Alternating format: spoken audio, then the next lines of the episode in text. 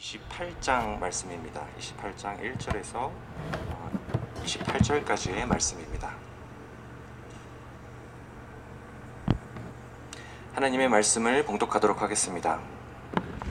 은이 나는 곳이 있고 금을 재련하는 곳이 있으며 철은 흙에서 캐내고 동은 돌에서 녹여 얻느니라.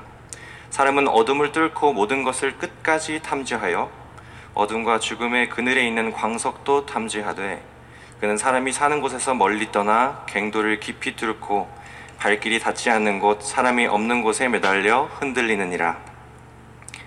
음식은 땅으로부터 나오나 그 밑은 불처럼 변하였도다. 그 돌에는 청옥이 있고 사금도 있으며 그 길은 솔개도 알지 못하고 매의 눈도 보지 못하며 용맹스러운 짐승도 밟지 못하였고 사나운 사자도 그리로 가, 지나가지 못하였느니라. 사람이 구는 바위, 바위에 손을 대고 산을 뿌리까지 뒤엎으며 반석에 수로를 터서 각종 보물을 눈으로 발견하고 누수를 막아 스며나가지 않게 하고 감추어져 있던 것을 밝은 대로 끌어내느니라.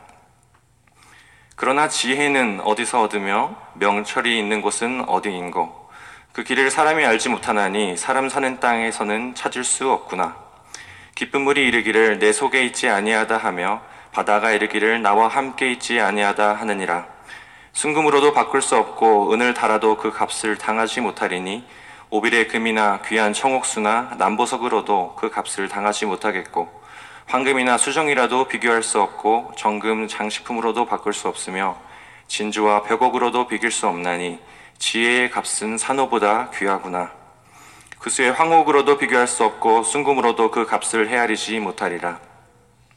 그런즉 지혜는 어디서 오며 명철이 머무는 곳은 어디인고 모든 생물이 눈에 숨겨졌고 공중의 새에서 가려졌으며 멸망과 사망도 이르기를 우리가 귀로 그 소문은 들었다 하느니라 하나님이 그 길을 아시며 있는 곳을 아시나니 이는 그가 땅 끝까지 감찰하시며 온 천하를 살피시며 바람의 무게를 정하시며 물의 분량을 정하시며 비 내리는 법칙을 정하시고 비구름의 길과 우레의 법칙을 만드셨습니다.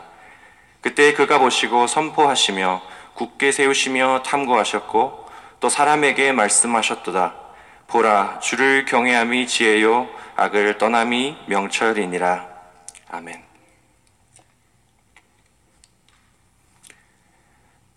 장로의 신학대학교 신학대학원 그 입학 시험은 난이도가 높기로 유명합니다. 성경 책 속에 어느 부분에 어느 내용이 있는지 꼼꼼하게 숙지를 해야 하고 그 중에 중요하다고 판단되는 성경 구절이나 어, 내용들은 암기를 해야 합니다. 입학 시험을 준비할 때 가장 까다로웠던 문제는 성경 구절의 출처 맞히기 어, 문제였습니다. 다른 아무 정보 없이 성경 구절을 하나 제시하고 이 구절이 성경 속의 어느 책에 그리고 몇 장에 나오는지를 알아맞혀야 합니다. 한 번은 그 문제 중에서 이거 누가 봐도 아 이건 자본이다 라고 생각하는 아, 구절이 보였습니다. 왜냐하면 이 구절은 지혜의 말씀을 담고 있었기 때문입니다. 그래서 사지선다에 잠언이라고 표시를 했는데요. 답이 욥기였던 기억이 있습니다. 보통 그리스도인들은 지혜의 책 하면 잠언을 떠올립니다. 잠언은 성경 속에서 솔로몬 왕의 지혜를 담고 있다는 이유로 그동안 대표적인 지혜서로 알려져 왔습니다. 하지만 성경 속에는 잠언 외에도 여러 가지 어, 지혜서들이 있습니다. 그 중에서도 욥기는 잠언에 비견될 만한 귀중한 지혜를 담고 있습니다. 오늘 설교를 통해서 그 지혜에 대해서 나눠보고자 합니다. 욥기 28장을 보기에 앞서서 잠시 욥기가 어떤 책인지 어, 간단히 짚고 넘어가기를 원합니다. 욥기는 우리 모두 알다시피 욥이라는 사람의 고난에 대해서 말씀하고 있습니다. 욥은 욥기 1장 1절에 따르면 온전하고 정직하여 하나님을 경외하며 악에서 떠난 사람이었습니다. 한마디로 욥은 의인이었습니다. 원래 하나님은 의인에게 복을 주시겠다고 하셨습니다. 그런데 하나님께서는 의인이었던 욥에게 고난을 주셨습니다. 욥에게 있는 부와 명예 그리고 그의 가족들을 빼앗아 가셨습니다. 그리고 결국에는 욥의 건강마저 빼앗아 가십니다. 이런 상황에서 욥은 내가 왜 이런 고통과 아픔을 겪어야 하는지 하나님께 질문합니다. 욥기는 잠언과 비교해 볼 때 지혜에 관해서 더 복잡한 문제들을 다루고 있습니다. 잠언에서는 원론적인 지혜를 다룹니다. 어, 교과서처럼 간단 명료합니다. 의인에게는 축복이 임하고 악인은 저주를 받습니다. 지혜로운 자는 복을 얻고 또 장수하고 생명을 얻습니다. 어리석은 자는 화를 얻고 단명합니다. 잠언에서의 지혜는 이렇듯 인과응보의 교리를 충실하게 따르고 있습니다. 논리도 이분법, 이분법적입니다. 반면에 욥기가 던지는 질문은 이것입니다. 과연 그러한가? 욥기는 실제 우리의 삶에서 그렇지 않은 경우도 있다는 점을 인정합니다. 욥기는 의인도 교난을 받고 악인도 잘 살 수 있는 이 현실을 외면하지 않고 신앙의 차원에서 풀어보고자 합니다. 하나님께서 왜 이런 현실을 내버려 두시는가? 도대체 하나님의 섭리는 어디에 있는가 고민합니다. 그런 점에서 욥기는 기본적으로 신정론, 다시 말해서 신과 정의의 문제를 다루고 있습니다.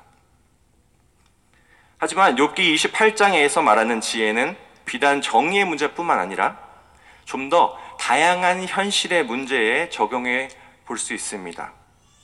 세상에 살면서 애매모호하고 또 복잡한 문제들, 답을 모르기 때문에 막막하고 또 이해가 안 되는 질문들이 있습니다. 그럴 때 우리는 하나님께 불평할 수도 있고 또 심한 경우 하나님을 떠나는 경우도 종종 마주하게 됩니다. 욥기 28장은 이런 여러 문제들을 우리가 신앙인으로서 어떻게 받아들이고 또 대처해야 할지에 대한 그 지혜를 담고 있습니다. 오늘 본문은 지혜와 관련하여 세 가지를 말씀합니다. 첫째, 하나님께서는 욥기를 통해 지혜가 너무도 값지다라고 말씀합니다. 오늘 본문 15절에서 18절까지를 보면 욥기의 저자는 당시의 보석들에 대한 지식이 어, 해박했던 것 같습니다.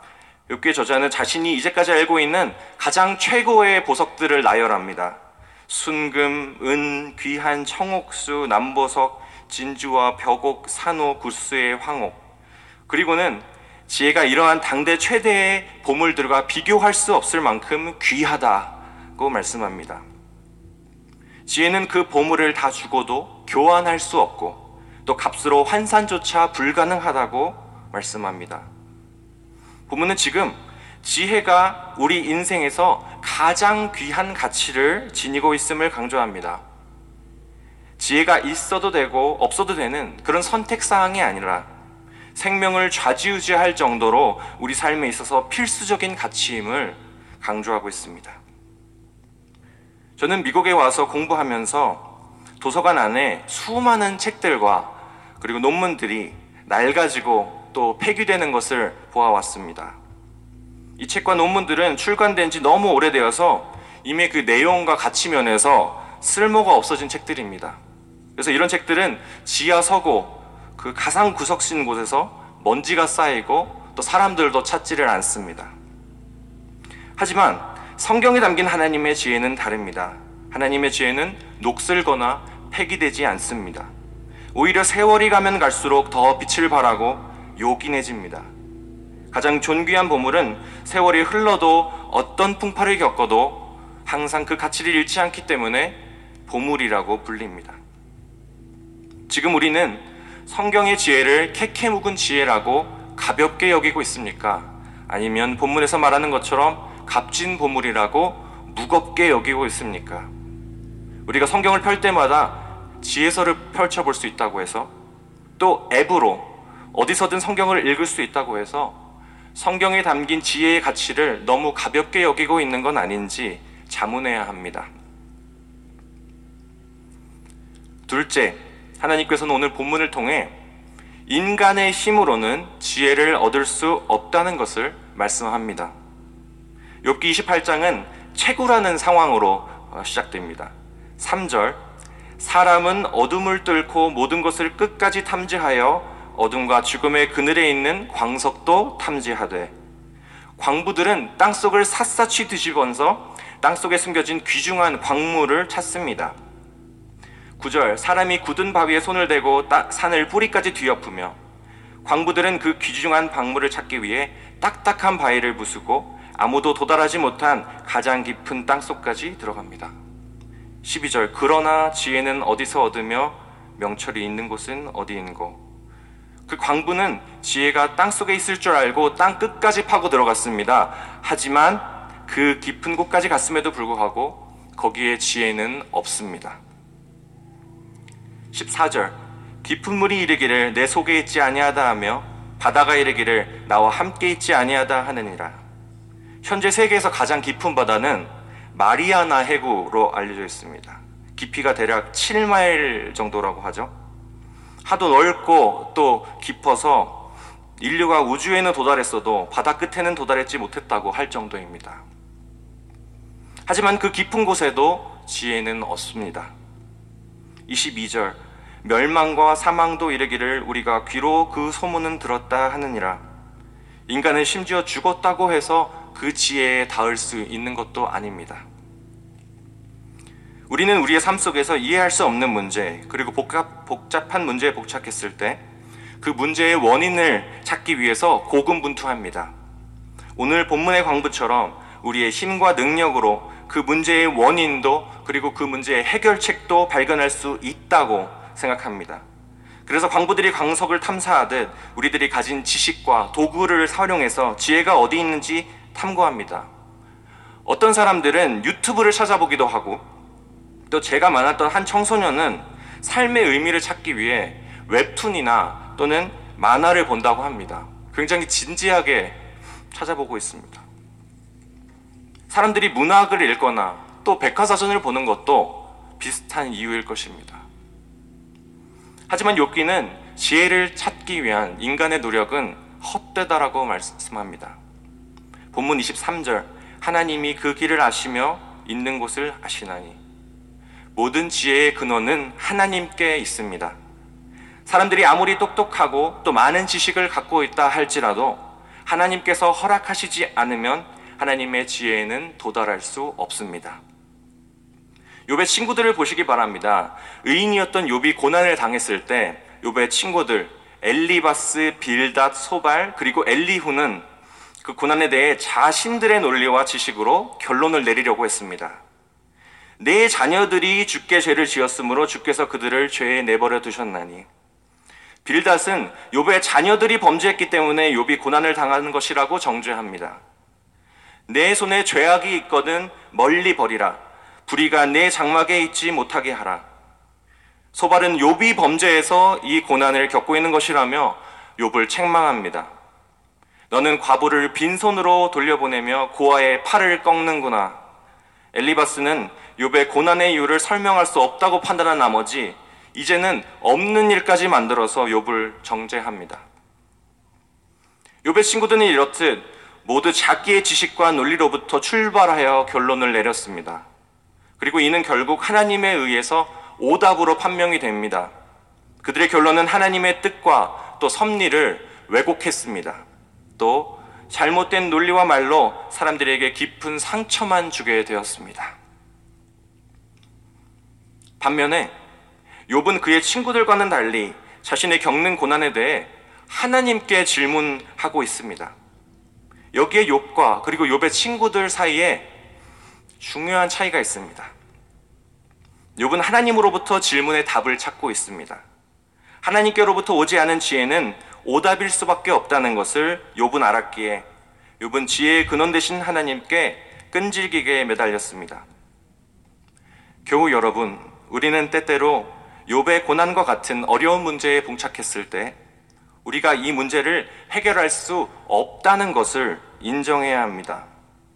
내 힘과 능력으로는 답을 낼 수 없다는 사실을 받아들여야 합니다. 우리가 하나님의 뜻을 모두 헤아릴 수 있다고 하는 것은 교만입니다. 욥기 26장 14절 보라 이런 것들은 그의 행사의 단편일 뿐이요 우리가 그에게서 들은 것도 속삭이는 소리일 뿐이니 그의 큰 능력의 우레소리를 누가 능히 헤아리랴. 우리는 피조물이고 또 하나님은 창조주이시기 때문에 때로는 인간이 하나님의 뜻을 헤아리지 못하는 것이 당연합니다. 코비드-19이라는 엄청난 팬데믹이 왜 왔는지, 그리고 도대체 왜 하나님께서는 우리에게 일어나는 고난을 겪게 하시는 것인지, 왜 내가 원하는 잡은 구하기 어렵고, 나는 왜 하필 이 시점에 장애를 얻게 된 것인지 궁금합니다. 하지만 속단하기보다는 우리의 한계를 깨닫고 하나님이 접근을 허용하지 않으신 하나님만의 영역이 있음을 인정할 수 있어야 합니다. 하나님의 허락 없이는 그리고 하나님께서 지혜를 주시기 전까지는 그 누구도 하나님의 뜻을 헤아릴 수 없음을 알아야 합니다. 셋째, 오늘 본문에서 욥기의 저자는 하나님만 아시는 이 귀한 지혜를 하나님께서 우리에게 거저 주셨다고 말씀합니다. 본문 서두를 보면 인간은 절대 하나님의 지혜에 이를 수 없다고 했습니다. 본문 중반에서는 이 지혜는 값을 매길 수 없을 정도로 비싸고 또 소유할 수 없는 가치임을 강조했습니다. 그런데 그 지혜가 본문 맨 마지막에 별안간 공개됩니다. 28절 말씀 또 사람에게 말씀하셨도다 보라 주를 경외함이 지혜요 악을 떠남이 명철이니라. 주를 경외함이 지혜입니다. 하나님께서는 하나님만 알고 계신 지혜를 인간에게 전달해 주셨고 또 이제 인간은 하나님을 통하여 그 지혜의 경지를 이해할 수 있게 되었습니다. 여기서 우리는 하나님은 어떤 분인가에 대해서 알 수 있습니다. 하나님께서는 값으로 매길 수 없는 것을 값 없이 주시는 분입니다. 우리가 얻을 수 없는 귀한 것을 거저받는 행위, 자격 없는 우리에게 대가 없이 주어지는 선물. 우리는 이것을 다른 말로 은혜라고 말합니다. 이것은 우리를 지혜롭게 만들기 위해 그리고 우리를 어리석음으로부터 구제하시기 위해 하나님의 자녀된 우리에게 베푸신 선물입니다. 지혜를 주신 하나님의 은혜에 감사할 수 있는 우리가 되기를 소망합니다. 하나님께서는 본문 28절에서 하나님을 경외하고 또 악에서 떠나려는 우리의 태도와 그리고 행동이 지혜로운 일이라고 하십니다. 여기서 한 가지 흥미로운 점은 욥이 원래 하나님을 경외하는 자였다는 데 있습니다. 욥기 1장 8절 여호와께서 사탄에게 이르시되 내가 나의 종 욥을 주의하여 보았느냐 그와 같이 온전하고 정직하여 하나님을 경외하며 악에서 떠난 자는 세상에 없느니라. 욥은 이미 마음으로 그리고 행동으로 하나님을 경외하고 있었고 또 하나님께서도 그의 경외를 인정하고 계셨습니다. 그럼에도 불구하고 하나님께서는 그에게 고난을 주셨습니다. 그리고는 하나님께서 이 이유 없어 보이는 교난을 겪고 있는 욥에게 하나님을 경외하라고 말씀하시는 것입니다. 여기서 우리는 욥을 더 깊은 경외의 경지로 이끌고자 하시는 하나님의 마음을 읽을 수 있습니다. 이유를 모르는 고난 가운데서도 여전히 하나님을 경외할 수 있는 신앙을 욥에게 심어주고자 하시는 그 하나님의 뜻을 읽을 수 있습니다. 하나님이 우리에게 전해주신 이 경외라는 지혜는 무엇입니까? 잠언 3장 5절에서 7절을 보겠습니다. 너는 마음을 다하여 여호와를 신뢰하고 내 명철을 의지하지 말라. 너는 범사의 그를 인정하라. 그리하면 내 길을 지도하시리라. 스스로 지혜롭게 여기지 말지어다. 여호와를 경외하며 악을 떠날지어다. 아멘. 이 잠언의 말씀은 여호와를 경외하는 것은 곧 하나님을 신뢰하고 또 범사의 하나님을 인정하는 것이라고 말씀합니다. 경외는 단순히 하나님 앞에서 두려워서 떨고 있는 것을 의미하지 않습니다. 하나님께서 나와 세상을 만드셨고 또 세상의 원리를 만드셨으며 또 세상의 모든 돌아가는 일을 주관하고 계시는 사실을 인정하는 것이 경외입니다. 하나님께서 나의 생사 여탈권을 쥐고 계시며 종말의 날에 우리를 심판하는 분이심을 인정하는 것이 경외입니다. 내가 어떤 상황 가운데 있더라도 하나님을 신뢰하는 사람들의 인생을 책임지시는 분이라는 것을 신뢰하는 것이 경외입니다. 그런 점에서 경외는 수동적이 아닙니다. 경외는 능동적입니다. 적극적으로 하나님의 주권을 신뢰하고 인정하는 우리의 그런 태도와 행동을 통해 우리는 하나님을 경외해야 합니다. 하나님은 욥기 28장에서 하나님을 경외하라고 가르치셨을 뿐만 아니라 실제로 욥 앞에 나타나셔서 친히 그에게 경외감을 심어 주십니다. 욥기 38장부터 41절까지 41장까지를 보면 하나님께서는 폭풍우 가운데 나타나셔서 그를 압도하십니다.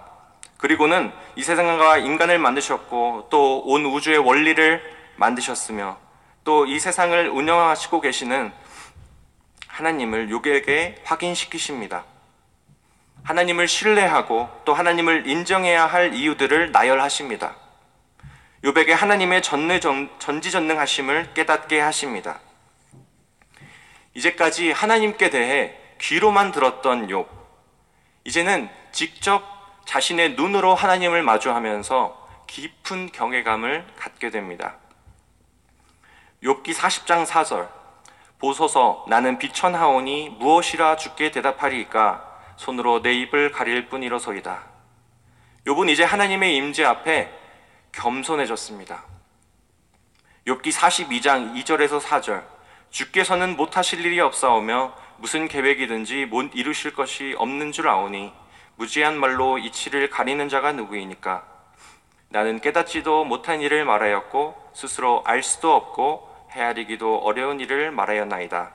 내가 말하겠사오니 주는 들으시고 내가 주께 묻겠사오니 주여 내게 알게 하옵소서. 욥은 이제 하나님을 온전히 신뢰하며 인정하게 되었고 고난에도 흔들리지 않는 담대한 마음을 갖게 되었습니다. 하나님께서 의인의 고난에 대해 욥에게 직접적인 답을 주셨는지에 대해서는 성경은 한구합니다. 42장 4절에서 욥이 하나님께 개인적으로 묻겠다고 한 그 구절을 미루어 볼 때 하나님과 또 욥의 대화는 계속되었을 수도 있습니다. 하지만 중요한 것은 욥이 대답을 들었는지와는 상관없이 욥은 더 이상 답이 필요하지 않게 되었다는 데 있습니다. 욥은 매 순간 하나님을 경외하는 가운데 자신의 세계관과 그리고 인생관이 하나님의 중심으로 하나님 중심으로 수정되었습니다.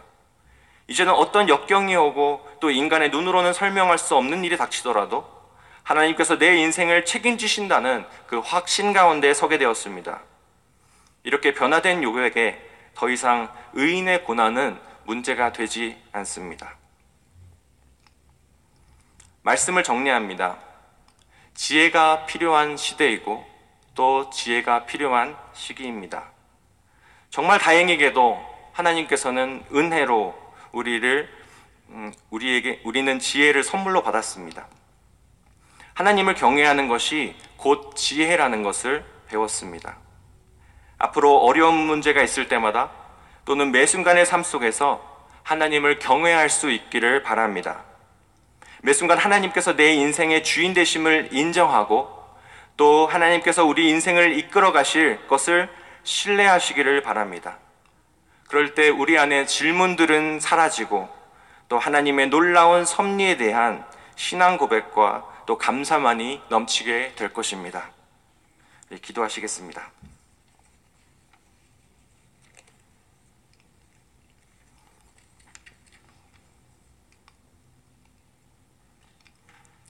어리석은 우리를 긍휼히 여기셔서 우리에게 지혜라는 은혜를 허락하신 하나님 감사합니다. 하나님께서 가르쳐 주신 대로 우리 삶 속에서 늘 하나님을 경외하기로 작정합니다. 하나님께서 내 인생의 항해사가 되심을 인정합니다. 우리 안에 불안과 염려보다는 담대함이 넘치게 하시고 내 인생 속에 함께하고 계신 하나님을 발견하면서 감사가 넘치게 하여 주옵소서. 예수님의 이름으로 기도합니다. 아멘.